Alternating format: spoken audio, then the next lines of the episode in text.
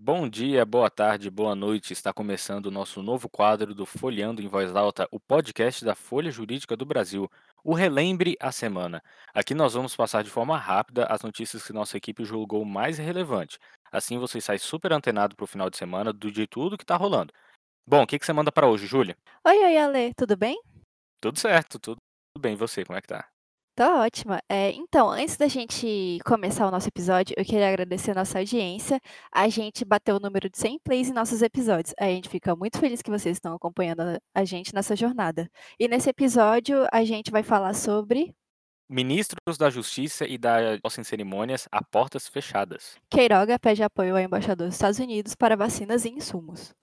Comandantes do Exército, da Marinha e da Aeronáutica deixam cargos. Comandante da Aeronáutica diz em despedida que foi demitido e que a FAB é uma instituição de Estado. Análise semanal sobre Covid, mortes, vacinação e recuperados. Aprovação do orçamento de 2021 com déficit de 247 ponto bilhões de reais. Câmara aprova prioridade de venda de oxigênio a hospitais.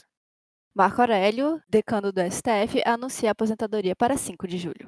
STF impede Bolsonaro de nomear interventores em institutos federais.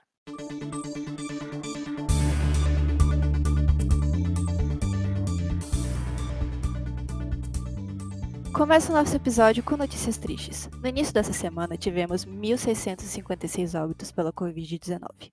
E ao final da mesma semana, mais de 9.309 mortes somente no Brasil. Para compensar, tivemos no total 11.169.937 pessoas recuperadas e 13.955.228 já vacinadas com a primeira dose. Entretanto, os ares não são de alegria. Vale citar aqui que este mês de março de 2021, na verdade o mês passado, né, mês de março de 2021 foi o pior mês da pandemia, tendo o dobro do então pior mês que foi julho do ano passado com 32 mil mortes. Então, só esse mês tivemos 66 mil mortes, que foi o dobro do então pior mês. E essa é uma notícia muito triste, apesar de ter esse lapso bom, que são as pessoas vacinadas. Continuando então falando sobre doses, vacinas e Brasil, Paulo Guedes, ministro da Economia, diz que setor privado poderia trazer até 500 milhões de doses de vacinas para o Brasil. O ministro da Economia, Paulo Guedes, fez um apelo nesta quinta-feira a empresários do setor privado para que ajudem no processo de doação da vacina, eh, dizendo que é ser possível ajudar 500 milhões de doses para aplicação e conta eh, com a participação de pelo menos 100 empresários, que poderiam doar 5 bilhões de doses cada um. Agora, viajando para os Estados Unidos, com o júri escolhido, a acusação abre julgamento ao policial que provocou a morte de George Floyd. Esse é um caso muito importante, porque aconteceu no, no ano passado, no dia 25 de maio, e gerou uma onda de protestos mundo afora e adentro, né? Várias cidades do mundo inteiro, inclusive no Brasil, tiveram protestos eh, do Black Lives Matter. E falando um pouquinho sobre o Tribunal do Júri, que é o que vai acontecer lá, é um pouquinho diferente do que acontece no Brasil. Aqui no Brasil são sete júris, na verdade são escolhidos 25, e de- desses 25, na verdade, são escolhidos 15, desses 15 é reduzido para 7, para que não haja empate. Lá nos Estados Unidos, é, esse número escolhido é 12. Se haver empate, eles têm que entrar num consenso, e o que é bastante polêmico. Uma outra questão muito curiosa de lá é que a defesa pode fazer perguntas para eh, verificar e, e ajustar se tal jurado deveria ou não eh, estar presente ali no tribunal do júri. E Uma das perguntas feitas eh, para os, os então jurados, para ver se eles seriam escolhidos ou não para, para julgar o, o policial, era: você eh, participou, se posicionou de alguma maneira, no caso do Black Lives Matter, das manifestações? E isso é uma pergunta muito curiosa, porque no mundo de hoje é muito fácil descobrir se você curtiu, se você retweetou, se você postou, se você esteve, se você curtiu o comentário de alguém que comentou uma foto sobre o Black Lives Matter. E mentir num caso desse é possível. Você, eh, eu não tenho tanto conhecimento sobre a lei dos Estados Unidos, mas eh, acredito que não teria problemas, mas pode ser um carimbo, por assim dizer, na pessoa que mentir. E então esse é o pé da situação lá, mais de um ano, ou quase um ano depois, na verdade, né, quase um ano, porque foi em em 25 de maio, eh, esse caso está sendo julgado e cerca de 300 pessoas participaram da da da seleção, 15 são, são, são escolhidos 15 jurados. É, a defesa tem tentado afastar todo tipo de população negra, multirracial, mantendo apenas as pessoas brancas, o que também tem sido considerado polêmico. E enquanto que aqui no Brasil o Tribunal do Júri é um pouco mais simples, por assim dizer, tanto a defesa quanto a acusação podem é, tão somente escolher três pessoas é, entre esses, se eu não me engano, é, são uns 15, para não serem jurados. Então, sem, sem explicação nenhuma. Você fala, esses três aí não vão entrar porque, porque eu não quero. E tanto a acusação quanto a defesa. Lá nos Estados Unidos é um pouquinho diferente e existem vários, vários projetos de reforma do Tribunal do Júri, tanto aqui quanto lá. E esse é o pé da situação atual. E o importante de saber aqui, para você entrar no final de semana, é que a acusação abriu o julgamento desse policial que provocou, provocou a morte do George Floyd, é, ajoelhando o pescoço de George Floyd por nove minutos, com direito até mesmo à gravação do ocorrido. É muito interessante isso que você falou sobre a diferença de tribunal e também é importante lembrar que nossos tribunais sempre estão passando por mudanças e reformas e eu achei legal você ter mencionado isso, Ale, muito importante. Mas agora a gente vai viajar é, ainda nos Estados Unidos para o estado de Nova York, porque eles vão se preparar para legalizar a maconha e prevê arrecadar mais ou menos 350 milhões de dólares com impostos. Esse valor, na cotação atual de abril de 2021, chega a dar a até 2 bilhões de reais. Os deputados do governo estadual de Nova York, porque Nova York também é um estado, tem, assim como São Paulo aqui no Brasil e Rio de Janeiro, lá também tem um estado e essa é uma lei estadual. É, o estado de Nova York, nos Estados Unidos, é, chegaram a um acordo nesta quinta-feira para legalizar o uso da maconha no estado, de acordo com o jornal The New York Times. A droga será legalizada para adultos com pelo menos 21 anos, uma legislação semelhante àquela para bebidas alcoólicas em alguns estados. Continuando então, é, te informando, vamos viajar agora para o Brasil e falar de algo que você provavelmente nem ouviu falar, ficou, né, foi pouco mencionado, que é a reforma ministerial que mudou aí muita coisa do nosso ministério, do nosso governo. E o Rodrigo Pacheco, é, presidente do Senado, disse: reformas ministeriais são comuns nos governos.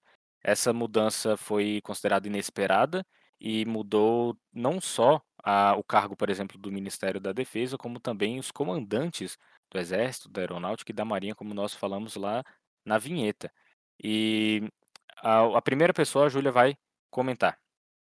É, da Casa Civil da Presidência da República, quem entrou foi o general reserva Luiz Eduardo Ramos, atual é, ministro da Secretaria de Governo, e quem saiu foi o general da Reserva Braga Neto, transferido para o Ministério da Defesa. Já no Ministério da Justiça e da Segurança Pública, quem entra é o delegado da Polícia Federal Anderson Torres, atual secretário de Segurança Pública do Distrito Federal, e quem sai é o André Mendonça, que vai para a Advocacia Geral da União. Já no Ministério da Defesa, quem entrou foi o general reserva Walter Souza Braga Neto, atual chefe da Casa Civil, e quem saiu foi o general reserva Fernando Azevedo e Silva. Já no Ministério das Relações Exteriores, quem entra é o embaixador Carlos Alberto Franco França, diplomata de carreira que estava na assessoria especial da Presidência da República, e quem sai é o embaixador Ernesto Araújo. Na Secretaria de Governo da Presidência, quem entrou foi a deputada federal Flávia Arruda, e quem saiu foi o general reserva Luiz Eduardo Ramos, transferido para a Casa Civil. Já na Advocacia Geral da União, quem entrou foi o André Mendonça, que já tinha chefiado a AGU no início do governo e que foi para o Ministério da Justiça e agora volta para a Advocacia Geral da União. E quem saiu, quem estava né, na, na AGU, era o José Levi, procurador da Fazenda Nacional. Falando ainda sobre o governo, o Bolsonaro vai assinar a MP da melhoria do ambiente do negócio no Brasil. Você pode explicar mais ou menos para a gente, Ale, como é que isso vai acontecer? Então, o presidente Jair Bolsonaro assinou no dia 29 uma medida provisória com o objetivo de modernizar e desburocratizar o ambiente de negócios no Brasil, melhorando a posição do país no ranking Doing Business do Banco Mundial. O documento traz mudanças legislativas para a simplificação de abertura de empresas, a proteção aos investidores minoritários, a facilitação no comércio exterior de bens e serviços e a liberação de construções de baixo risco, entre outros. Por meio de 10 indicadores diferentes, o Banco Mundial analisa o nível de facilidade de fazer negócios em 190 economias do mundo. No levantamento mais recente, o Brasil ocupa, dentre essas 190 economias, a posição 124, a centésima vigésima quarta posição. Falando ainda de Bolsonaro, é, vale dizer aqui que Bolsonaro assinou uma medida provisória com 5,3 bilhões de reais para ações contra a, contra a Covid, informa o Planalto. É, segundo o governo, o, di o, dinheiro é destinado à Fiocruz e colocará em funcionamento 173 leitos do centro hospitalar, que custeará os testes e outras despesas ligadas à pandemia, como pesquisas em parceria à Universidade Federal do Rio de Janeiro, a UFRJ, e o dinheiro também vai ser destinado ao Grupo Hospitalar da Conceição será usada no custeio de despesas extraordinárias decorrentes em alta do número de pacientes diagnosticados com Covid, como os novos leitos exclusivos a esses pacientes. Já o crédito do Fundo Nacional da Saúde, segundo o governo, será utilizado na compra de insumos ou equipamentos com ventiladores pulmonares, usinas e geradores de oxigênio, medicamentos para intubação e continuidade e expansão do custeio extraordinário de leitos de UTI. O dinheiro do fundo ainda será utilizado no custeio de até 2.630 centros de atendimento e comunitários e referências dedicados ao enfrentamento da Covid-19. Ações de atenção à saúde indígena e prorrogação de bonificações extraordinárias a 55 mil profissionais de saúde residentes que atendem a população. Fonte: Infomani, G1 e Agência Brasil. Eu acho que nós vamos ficando por aqui. Trazemos é, as notícias que nós consideramos mais relevantes dessa semana, é, entrando já em abril de 2021. Vou gostaria de dizer e gostaria de convidar a todos que nos escutaram, que chegaram até aqui, que nos siga no Instagram, FolhaJus, entrem também no nosso site folhajuridica.com e também siga o Folhando em Voz Alta, o podcast da Folha Jurídica do Brasil, na sua plataforma favorita de transmissão de áudio, de streaming de áudio. Vou ficando por aqui e até a próxima.